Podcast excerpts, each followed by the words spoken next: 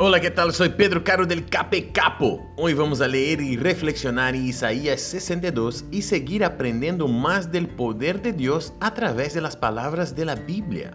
Preste atención en el versículo 12. Dice, serán llamados pueblo santo, redimidos del Señor, y tú serás llamada ciudad anhelada, ciudad nunca abandonada.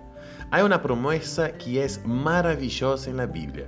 Ella es hecha por Dios, nuestro Señor y Creador, y tiene que ver con la capacidad que Él tiene en restaurar lo que se deshizo. Ya sea en nuestra vida personal o espiritual, confiar en Él nos da esa capacidad de poder confiar en que Dios importa con cada uno de nosotros. Y esto es sensacional. Que Dios te bendiga. Chao, chao, chao, chao.